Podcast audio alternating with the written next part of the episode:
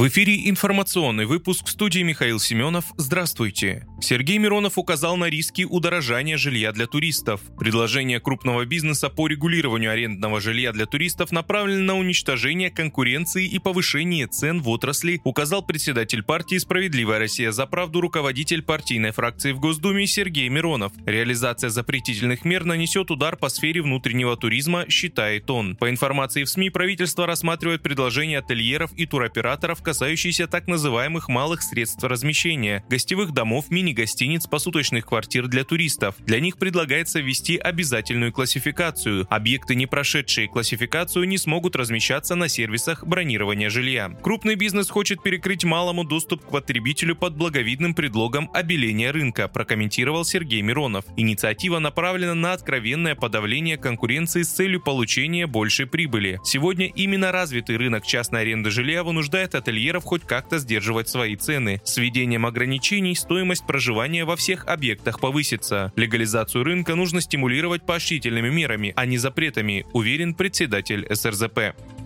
В украинских телеграм-каналах начали распространять фейки о якобы указе министра обороны России Сергея Шойгу о начале новой волны мобилизации с 11 сентября. Однако данного документа нет на официальном интернет-портале правовой информации, где публикуются указы Министерства обороны. В распространяемом якобы приказе Сергея Шойгу военные комиссары российских регионов названы представителями военных комиссариатов. Подпись министра обороны также не соответствует оригиналу. Справедливое радио призывает не верить фейкам и всегда проверять информацию в официальных источниках.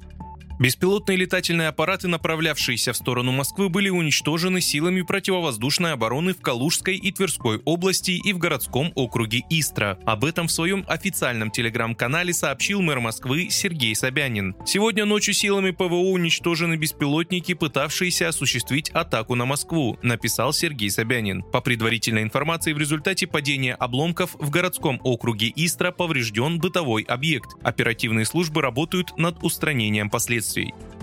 Вооруженные силы Украины перешли в наступление на участке Новодонецкая, Новомайорская под Угледаром. Об этом в Телеграм сообщил командир батальона «Восток» Александр Ходаковский. После нескольких дней артподготовки противник перешел к наступательным действиям на участке Новодонецкая, Новомайорская, заявил он. По словам Ходаковского, наибольшая активность наблюдается в районе поселка Новодонецкая. Украинская армия предпринимает попытки прорыва с применением большого количества военной техники.